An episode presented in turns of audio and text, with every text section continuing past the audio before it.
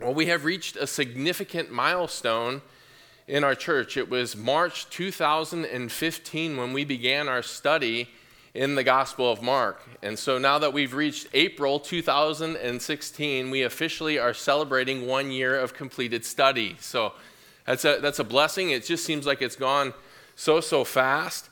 And we covered six chapters in a, a year's time.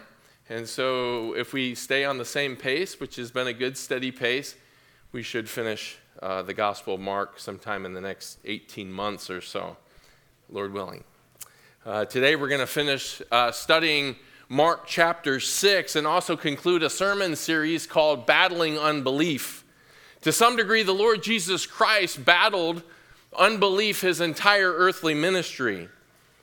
But the last two passages that we've studied, and the third one that we're going to study today at the end of Mark chapter 6 have addressed the heart of unbelief found solely in his 12 disciples. In order for them to fulfill their apostolic calling and ministry, they would need to be great men of faith. And with the exception of Judas Iscariot, they would be. But this just didn't happen magically overnight. It took the Lord investing in their lives and discipling them day after day, week after week, month after month, grooming them and strengthening them in their faith to help them trust the Lord completely for all that they would need. It's fair to say when the disciples first started that their faith was weak or, or fragile at best like someone today who is new to Christ, so their heart might be filled with tremendous zeal. There's much to learn about the Lord as we follow him and as he grows us and stretches our faith for future ministry. Spiritually, Christ helps believers battle their unbelief by growing their faith in their areas of spiritual weakness and vulnerability. The Apostle Paul had expressed it this way when he was writing to the Philippians in Philippians 1 6 he, he said, He who began a good work in you will complete it until the day the Lord returns. Christ is faithful to grow every believer. And when it comes to his first disciples, in the last three passages of Mark chapter 6, the Lord is addressing their unbelief and strengthening their faith by displaying his omnipotence in three different ways. The doctrine of omnipotence means that God is able to fulfill his holy will. And it's, if we break it down in the Latin, it, it's actually omni uh, in Latin, which means all, and potens, which is the root, which means potent or powerful. So when we talk about God being all powerful, we're talking about Him being all powerful in the sense that He can carry out his holy will. Christ's omnipotence also points to his deity, which is also purposed in these passages. There is only one who is omnipotent, and it is the triune God of Scripture. Our series began with the miracle of the loaves, where Jesus featured his omnipotence over creation, as he literally created enough food for 25,000 people. And though he started with a couple of fish and, and loaves, right? It was uh, just to, to, to recognize just even the inadequate contribution that, that was there. He was setting up his lesson. He basically began creating ex nihilo, right? Out of nothing, which is a picture of the Lord Jesus Christ creating the world. In this miracle, Jesus strengthened their faith and ours by helping us see that our Lord provides in life and in ministry. Next, Jesus strengthened their faith and ours by exercising his omnipotence over nature as he literally walked on the water, and he enabled Peter to also do the same, even though only for a moment, right? He also calmed the stormy seas. And he did this for the second time for his disciples. At the end of Mark chapter 4, he did it by simply saying, Hush, be still. He did it with a word right? And then in this account in Mark chapter 6, he doesn't say a thing.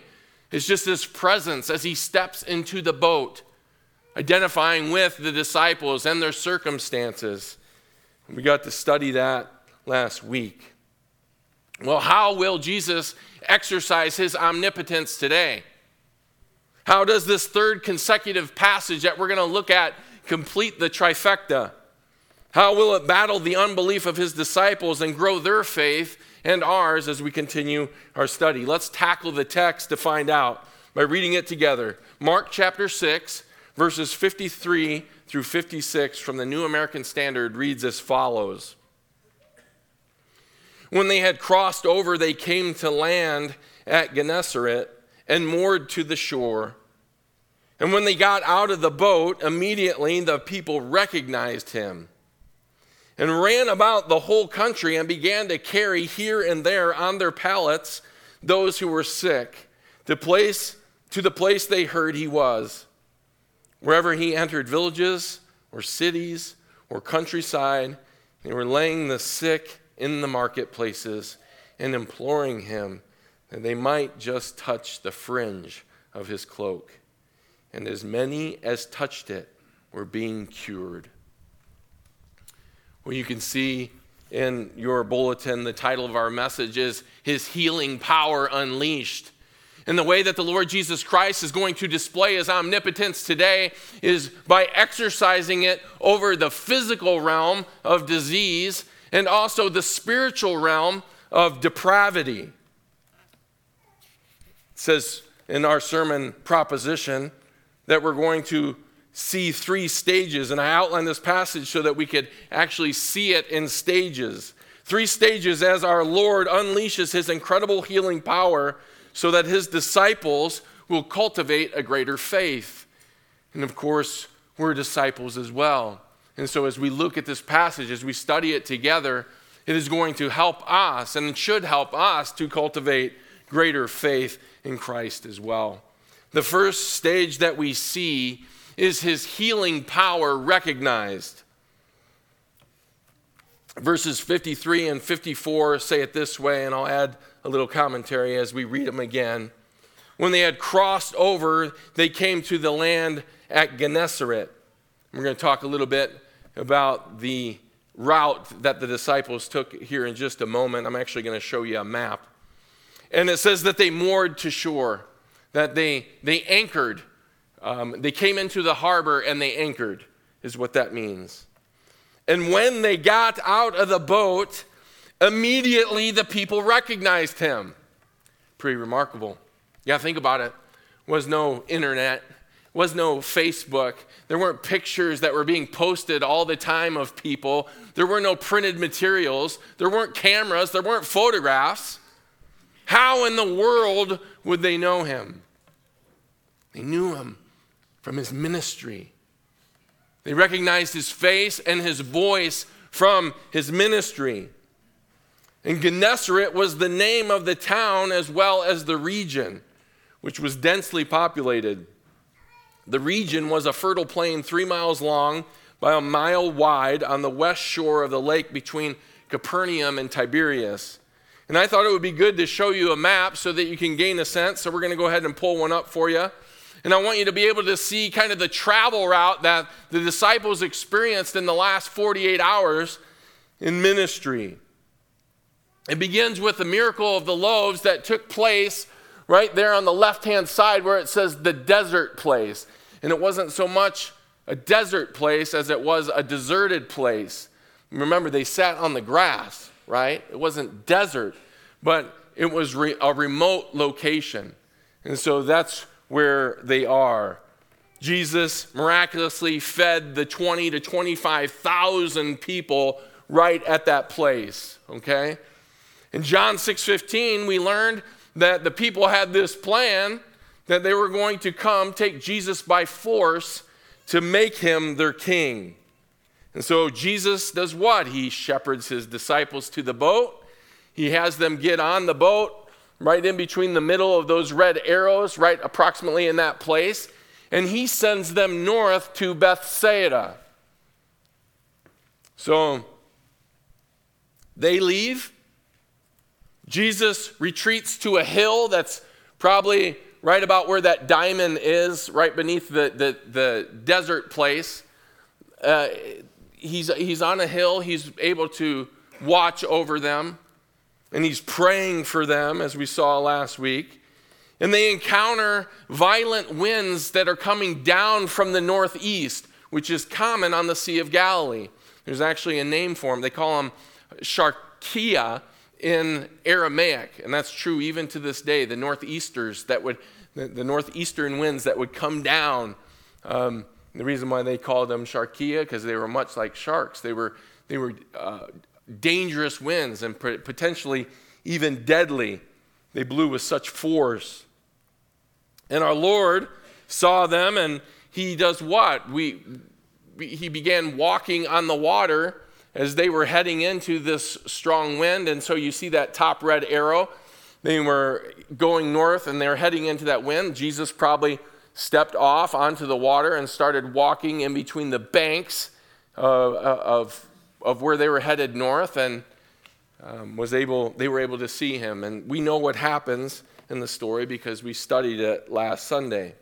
What is good to understand is just how strong the winds were that were blowing on the boat because it took them off course and they don't end up anywhere near Bethsaida. Okay? It appears that the Lord used Bethsaida with a specific purpose because he knew that they were going to head into the, the, the, the, the Sharkia. He knew that they were going to hit those storms, right? And they, they drift off course. And I, I couldn't help but think of Proverbs 16 9. The mind of a man plans his way, and the Lord directs his steps. This is a, a, a, good proverbial description of what's taking place. And not only can the Lord direct our steps, but he can direct our sails, he can direct our oars in the boat. That's exactly what he does. And they end up not anywhere near Bethsaida, but they end up probably getting blown to the south, and then they end up coming in for ministry in Gennesaret. And so this is, is all according to the Lord's plan as he directed their steps to Gennesaret, and this is where he would unleash his healing power. Now that we have a geographical picture in mind, let's continue. Our Lord's reputation precedes him and the people of Gennesaret recognize him as the one who heals. His disciples now are well aware of the Lord's miraculous powers. They've witnessed thousands of miracles at this point. One commentator adds, this scene makes clear that out of all the facets of Jesus' ministry, preaching, teaching, healing the sick, casting out demons, raising the dead, feeding the multitudes, the people identified him first as a healer. The Greek word translated recognized at the end of verse 54 can also mean to know. And this is why some translations, perhaps your, your English translation says, the people knew him. What's interesting is that the, the uh, treasury of scripture knowledge cross references this verse with Psalm 9, verse 10, which says, and those who know your name will put their trust in you. For you, O Lord, have not forsaken those who seek you. What a beautiful and encouraging verse for us.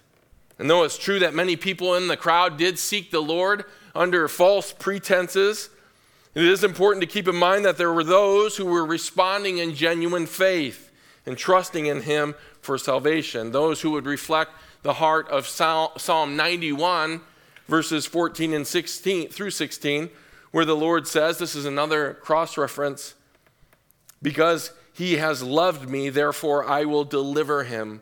I will set him securely on high, because he has known my name. He will call upon me, and I will answer him. I will be with him in trouble. I will rescue him and honor him. With a long life, I will satisfy him and let him see my salvation. The context of Psalm 91 is, is general in the sense it's speaking to everyone who puts their trust in the Lord.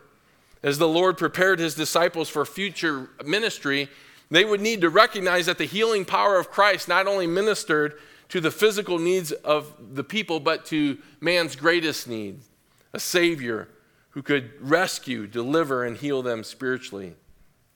And you're a well taught bunch. So you, so you know that the, the purpose of Jesus performing his miracles was to authenticate who he was in his person and work. It identified him as Messiah. And then as the disciples would follow suit in ministry, it would authenticate them as his messengers, as his apostles, his sent ones. And it would also validate the authority of their message. Unlike Jesus, they wouldn't have the ability to look into the hearts of people and to discern whose faith was genuine and whose wasn't.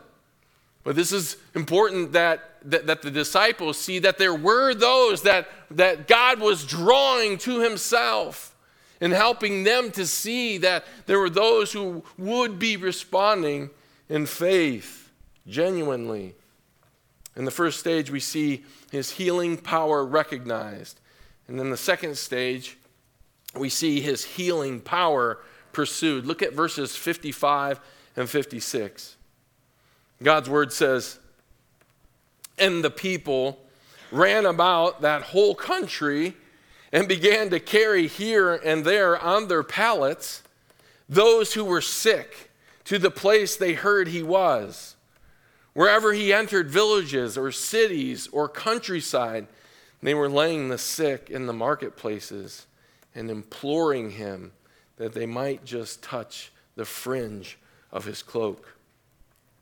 Remember, I previously mentioned that Gennesaret was a reason. Could we pull that map up just one more time? I was going to show you, it, was three miles long. Um, you can see that, that line that's going right behind the, the black dot, right? And so uh, the one mile marker right up there is that's, that's the, the length of, of a mile. And it would come off the picture just a little bit, but it would be basically that, that um, and I have a pointer, and Hubie, I, I, I, forgot to grab it. It's okay, I don't need it. Um, if, if you go back just beyond that white line to where it looks like the, the mountains start, that's the, that's the space right there. And so it was this rich um, region that Josephus uh, basically even talks about of just the, the, the blessing of this, of this area. Okay? Well, verse 55 says that they ran about the whole country. And so I was just sharing this because it wasn't a, a whole country. It's better translated region as it is in the ESV, I believe. The New American Standard says country. Whenever they entered villages, cities, or fields in that region, they were laying the sick out in the open, giving them access to Jesus. Mark uses two different Greek words that are translated sick to cover a broad spectrum of illnesses. Here, being sick in this passage can be understood synonymously with any infirmity, illness, plague, or pestilence that existed at that time. It could also include someone who was injured or incapacitated, someone who was is near death, right? We saw that just with Jairus' daughter, who actually ended up dying before uh, the Lord even got there, and he was still able to, to raise her from the dead. We've actually witnessed a number of Jesus' healing miracles uh, in the opening six chapters of the Gospel of Mark. And during my study this week, I came across an interesting description of the biblical concept of disease. It was found in BEB, the Baker Encyclopedia of the Bible, and, and, and I wanted to share it with you. It's a, it's a lengthy quote, but I figured if I put it up, you can also track, around, track along as I read it. It says this During the time the Bible was written, people did not have a detailed concept of anatomy or of how the specific organs of the body function. Disease was thought of as abnormal, something that limits one's ability to function with strength and vitality. The Hebrew word translated sickness as a noun means to be weak in its cognate verb form. The ill man by the pool of Bethesda is described as being impotent in John 5, John 5 7, being unable to get around by himself. Additional insight into the concept of disease can be obtained by looking at what the Bible says about health. To be healthy means to be whole, and to be healed means to be restored to wholeness. Then he references Matthew 12, 13, which is the account of the man with the shriveled hand, where the Lord Jesus Christ heals him and, and asks him to stretch out his hand, and he makes it whole again. He makes it healthy, restored. Central to this idea of health is the concept that a person exists as a unit, one single person, but has several parts. Each part or member has a specific function, and all must work together in concert with the other parts. When Paul describes how a group of believers should function, he utilizes this concept of the healthy human body. It cross references 1 Corinthians 12. Paul perceptively points out that the smaller hidden parts of the body are more vital to life and health than some of the larger, more obvious members. And here's what I wanted to highlight because it, it sheds light on our, our, our study today. But the biblical concept of health does not stop with properly functioning physical parts. The key to health for a person is right relationships with God, oneself, and with others. Jesus taught that one's relationship with God was more important than having eyesight, referencing Matthew 5 29. He also taught his disciples not to fear those who can kill the body, but to fear the one who can send people to hell, in Luke 12, verses 4 and 5.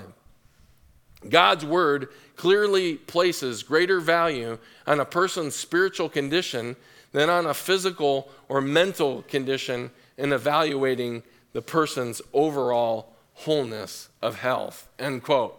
Thank you for following along and enduring that quote with me.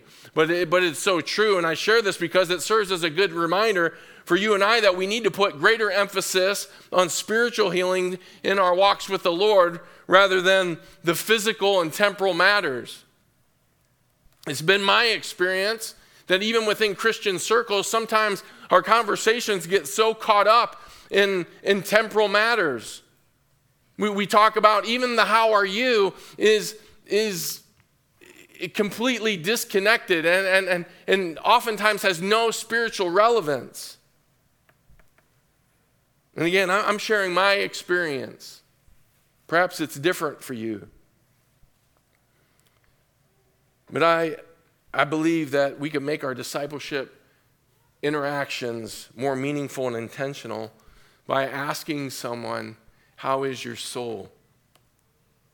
How, what, what is the greatest spiritual burden that your heart is carrying right now? How can I minister to you? Right? And this is relevant to our point because his healing power should have us focused on spiritual healing before physical matters. And if we're not careful, we can become conditioned to praying for colds and coughs instead of gospel opportunities and deeper discipleship relationships. And I want to make sure that you hear me because I'm not saying not to pray for those things. And we pray for sickness all the time for those in our church, right? We, we need the Lord's physical protection. We see examples of David even crying out for it. But as it relates to spiritual healing and us having a mindset that prioritizes the spiritual needs of not only those within the body and the healing that we need, even within sometimes the broken relationships that can exist within the walls of the church, but also the spiritual healing that's needed out there in a world filled with broken relationships, filled with people who have no spiritual understanding. And so, you, do you see how one carries greater? Eternal significance? It does. Well, back to our passage. The people are bringing those who are suffering and sick to Jesus, and they're trying to touch Jesus. And we've seen this before when we studied uh, the account back in Mark chapter 3.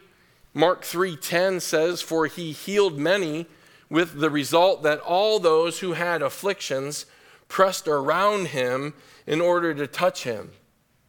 And here at Gennesaret, not only are the afflicted pressing in, but people are bringing them to Jesus on pallets. Just a little clarification here, too. Most of us, if you're like me, you, you conditioned when you, you think of pallets, you think of wood pallets in a forklift, right? And it wasn't, you know, they weren't going around like at Sam's and Costco picking up the sick and beep, beep, beep, going in and dropping them off at the marketplace. These were, these were cots. They, they were mattresses that basically functioned like stretchers so that they could carry the sick.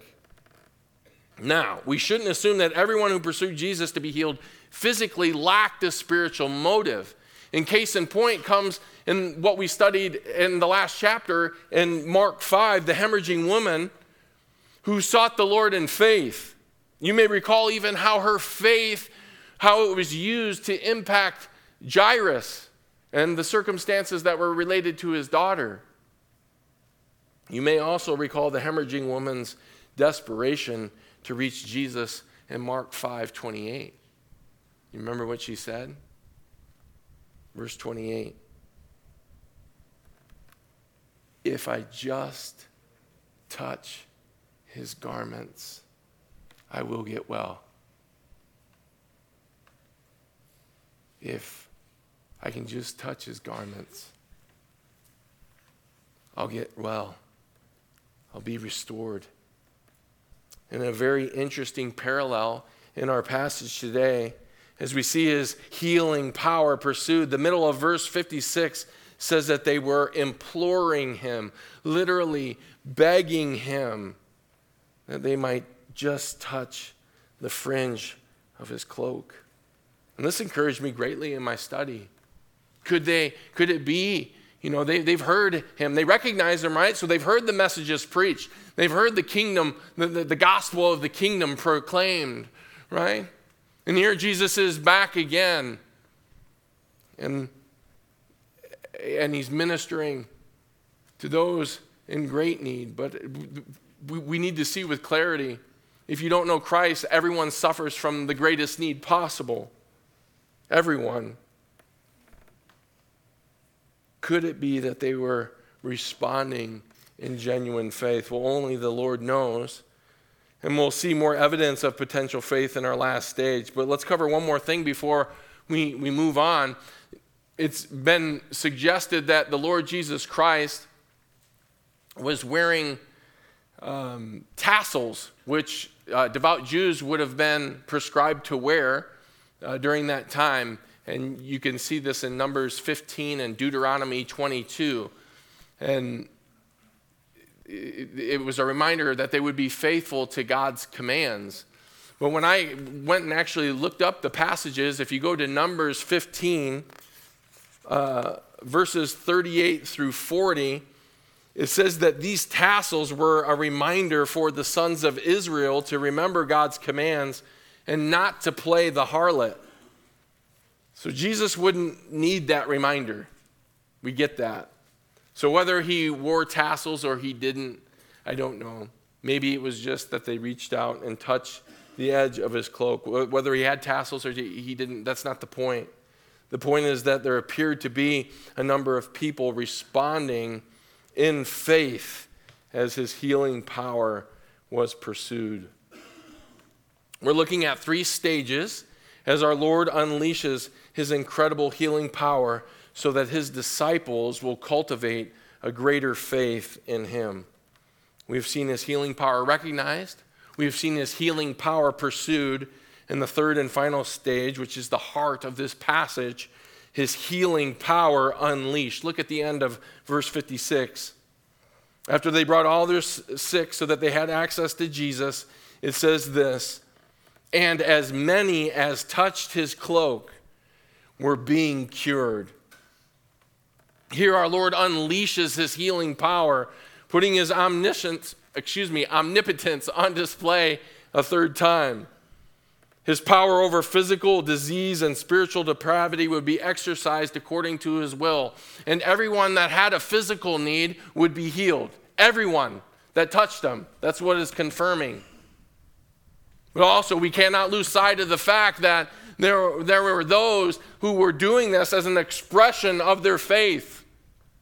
And they were reaching out spiritually as they recognized the Lord Jesus Christ as the Messiah just like the woman with the hemorrhage did. Interestingly, the last word in verse 56, translated cured, can also be translated rescued, delivered, healed, or saved.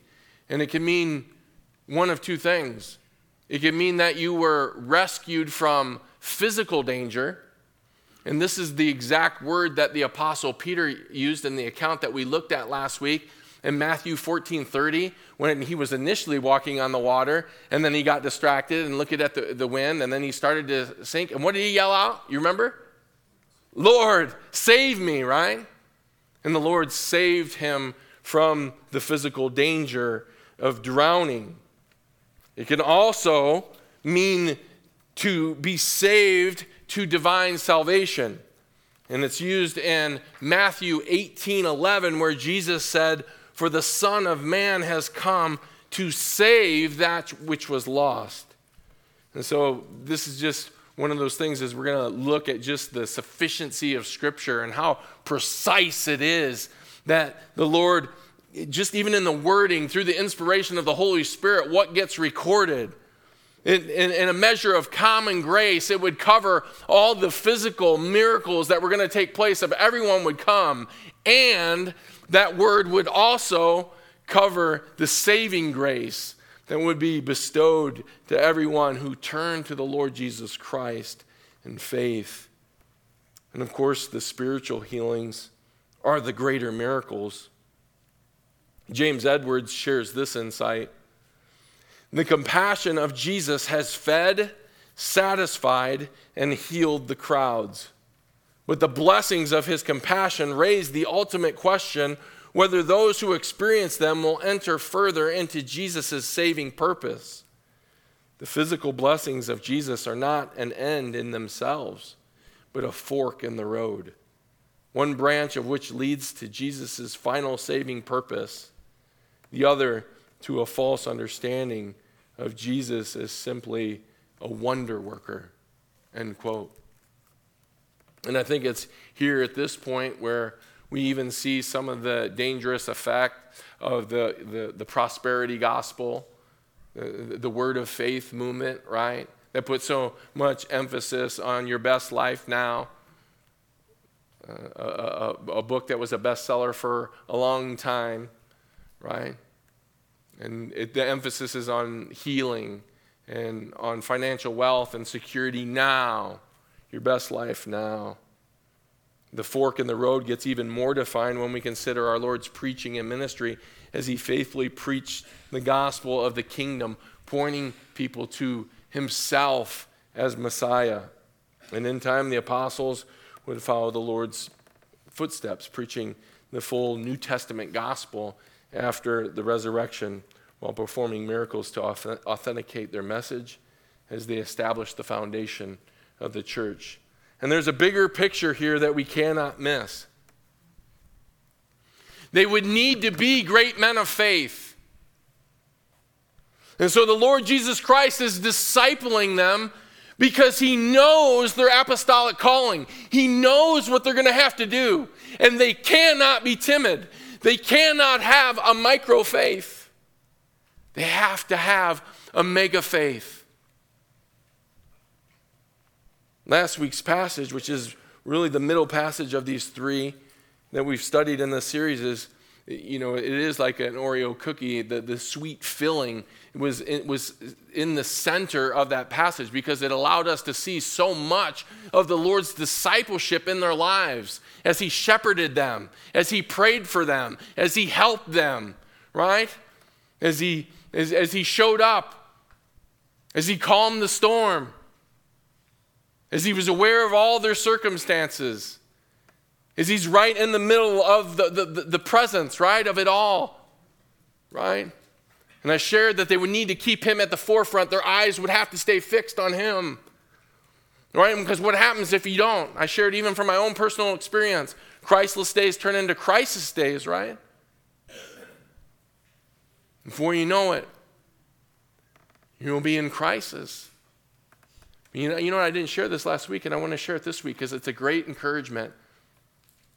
Because when, we, when you have those sweet, cherished days where your eyes are fixed on Him throughout, You know what I call those? Those are priceless days. And we want, listen, listen, believer, from this point, we don't want crisis days. And I'm telling you, you don't have to have them. You don't have to have them. Let us have priceless days as our eyes are fixed on Him, as He is growing us, as He is cultivating a mega faith so that we can have our lives as the little pebble, the little stone of our lives, which in your eyes might seem so insignificant, but it's not. I'm telling you, as you're thrown into the waters, that little pebble that gets thrown out, and as it hits the water of life and ministry, the rippling effect that it can have is unbelievable. And your life can have that effect. But you have to answer that question Do I want my life to count? Is it going to be one that's going to give God much glory? Is it going to have weight and substance to it? It's actually the Hebrew root kavod. It's, it's, it's, it's, it's weightiness to God's glory. It's, it's, it's weight and substance. Because the Bible does share that there are going to be things that are done for the Lord that are just simply going to be like wood, hay, and stubble. Wood, hay, and stubble and they'll be burned up. But the crowns, the substance, the metal, the weightiness, right? That, eh, that, that, comes with just being consumed with who Christ is, consumed with his glory. And I need this message. I, believe me, I wrestled with it all week. I, I need it preached to my own heart. Why? Because I am apathetic at times. Because I need to realize that this is one life and that there are eternal consequences that come with it, and that we can bring his name glory as we walk in faithfulness, as we walk in obedience, as we walk in worship. All those things are synonymous, by the way.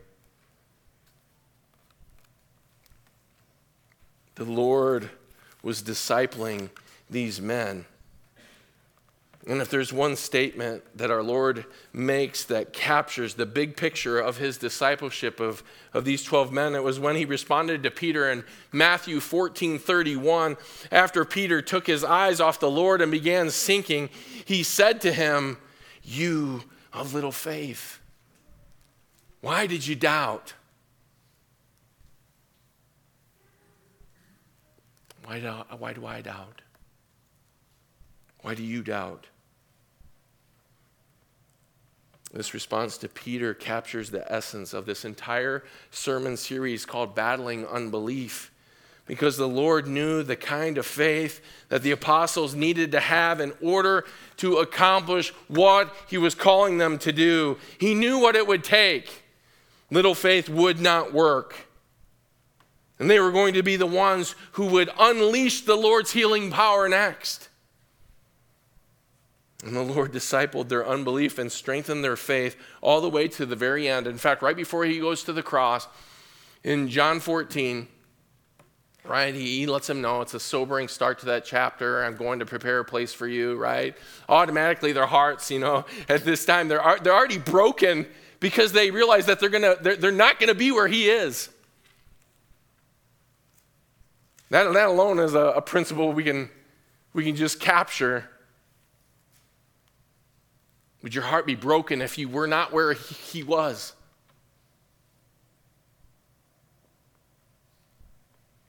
And he says something very profound in John 14 12. He says, Truly, truly, I say to you, and this is in the context of his, his 12, his, his disciples. He who believes in me, the works that I do, he will do also. And greater works than these he will do if you have a MacArthur Study Bible and you look down at the note of this verse, it says, Jesus did not mean greater works and power, but in extent. The apostles were going to perform many of the same miracles, right, that the Lord Jesus Christ did. They were going to raise the dead, they were going to heal the sick, they were going to cast out demons. And their greatest ministry, preaching the gospel of salvation. The difference is that there would be 12 of them all simultaneously working together, and to the extent now that they would be able to cover even more ground, as the Lord was limited in, in his humanity.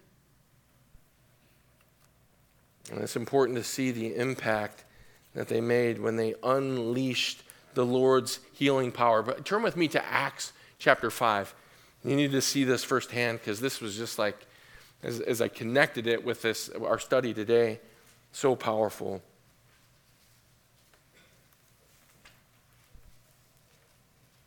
Acts chapter 5, and let's begin in verse 12. It says, At the hands of the apostles, many signs and wonders were taking place among the people. And they were all with one accord in Solomon's portico. But none of the rest dared to associate with them. However, the people held them in high esteem. And stop here just for a moment. I need to explain the context. The reason why Luke is recording this for us is because Ananias and Sapphira have just been killed in, at the beginning of this chapter for, for, for their sin. And so the people had some, some serious reservation. But it says that they, they held him in very high esteem. Verse 14 And all the more believers in the Lord, multitudes of men and women, were constantly added to their number to such an extent that, e- that they even carried the sick out into the streets and laid them on cots and pallets. Sound familiar at all? Now, listen to this. So that when Peter came by, at least his shadow might fall on any, any one of them. Also, the people from the cities in the vicinity of Jerusalem were coming together, bringing people who were sick or afflicted with unclean spirits, and they were all being healed. Wow. Wow. And my heart was so encouraged as I considered the spiritual journey that, that the Apostle Peter made. How much he loved the Lord, and how much the Lord loved him and deeply invested in him. To think that Peter was the one who received those, those humbling words from our Lord Why did you doubt? You of little faith. To see him here in this instance, right? In the impact, right? It was when after the denial, after the resurrection, there was something that took a hold of the uh, Peter by the power of the Holy Spirit that he, he, he was all out. He was, you know, pedal to the metal, ministry wise. Had it hammered the whole way home, right? He was making his life count. And the truth is that Peter wasn't the only one who had to grow, and each of the apostles had weaknesses that would, that would, would leave them clinging to the Lord's discipleship. And we have our own, don't we? We have our own. And the Lord, as, as He disciples us, He's, he's, he's helping us. He's through the process of sanctification, He's helping us mortify those things, to kill those things.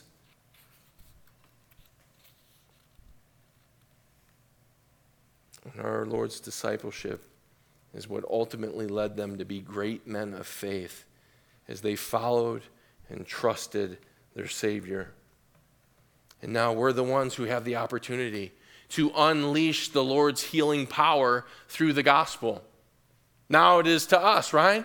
Now it, it, it, we've been given the opportunity and we have the ministry. And as it relates, and even as wild as it is to study and to think about the paralytics being healed and the woman of 12 years and the hemorrhage and um, the, the, the paralyzed man who never walked to get up, uh, all those, you know, we can look at that, and I think even from the human level, we can consider those things. But do you know that God can use you to perform, right?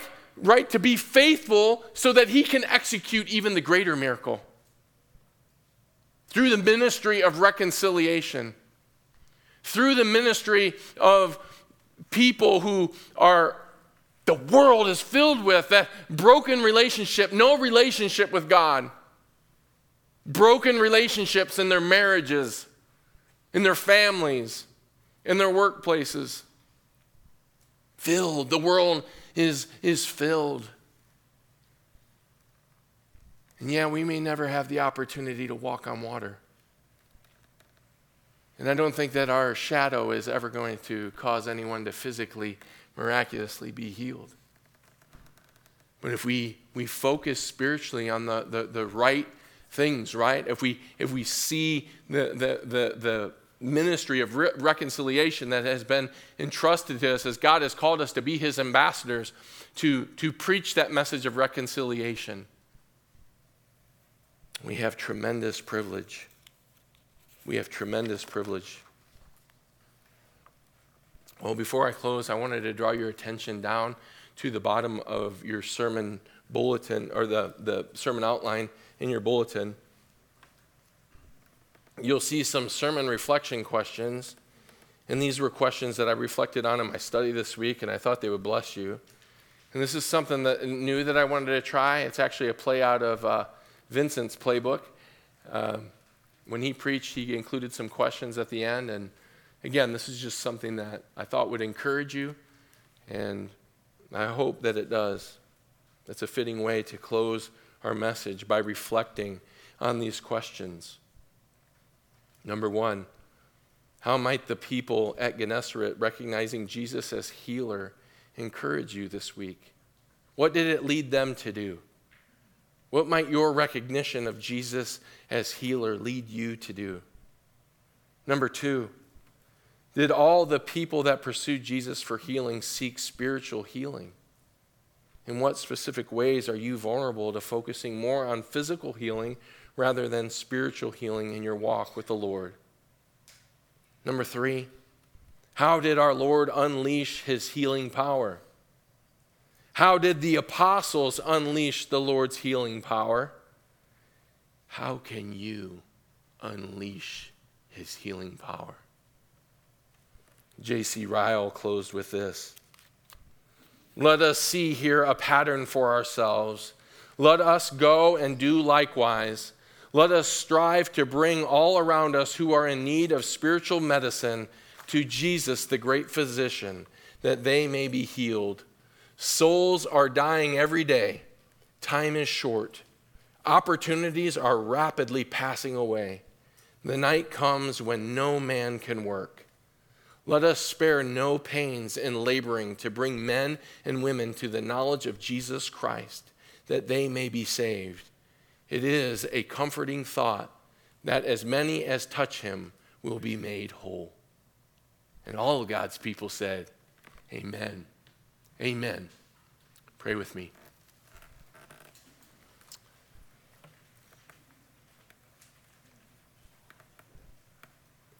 Heavenly Father, we bow our heads,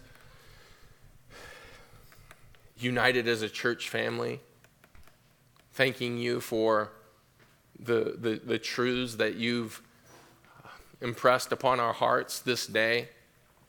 We know that your word functions in many ways as a mirror. There are no commands specifically in here for believers.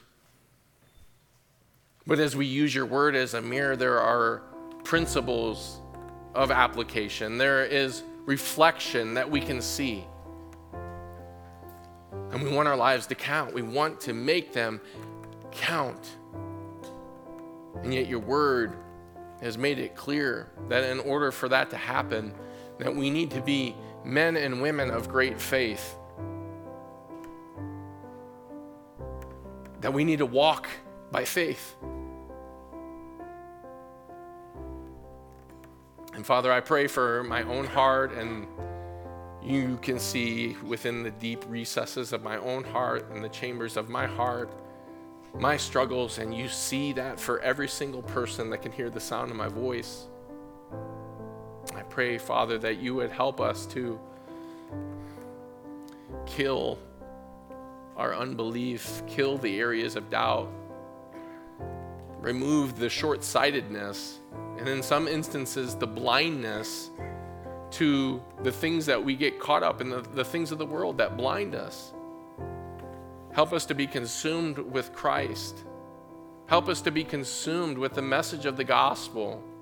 Help us to be consumed with your word that gives us clear direction and how we can bring you the most glory as we submit to your commands. Help us to embrace your will for our lives. I thank you for this church family.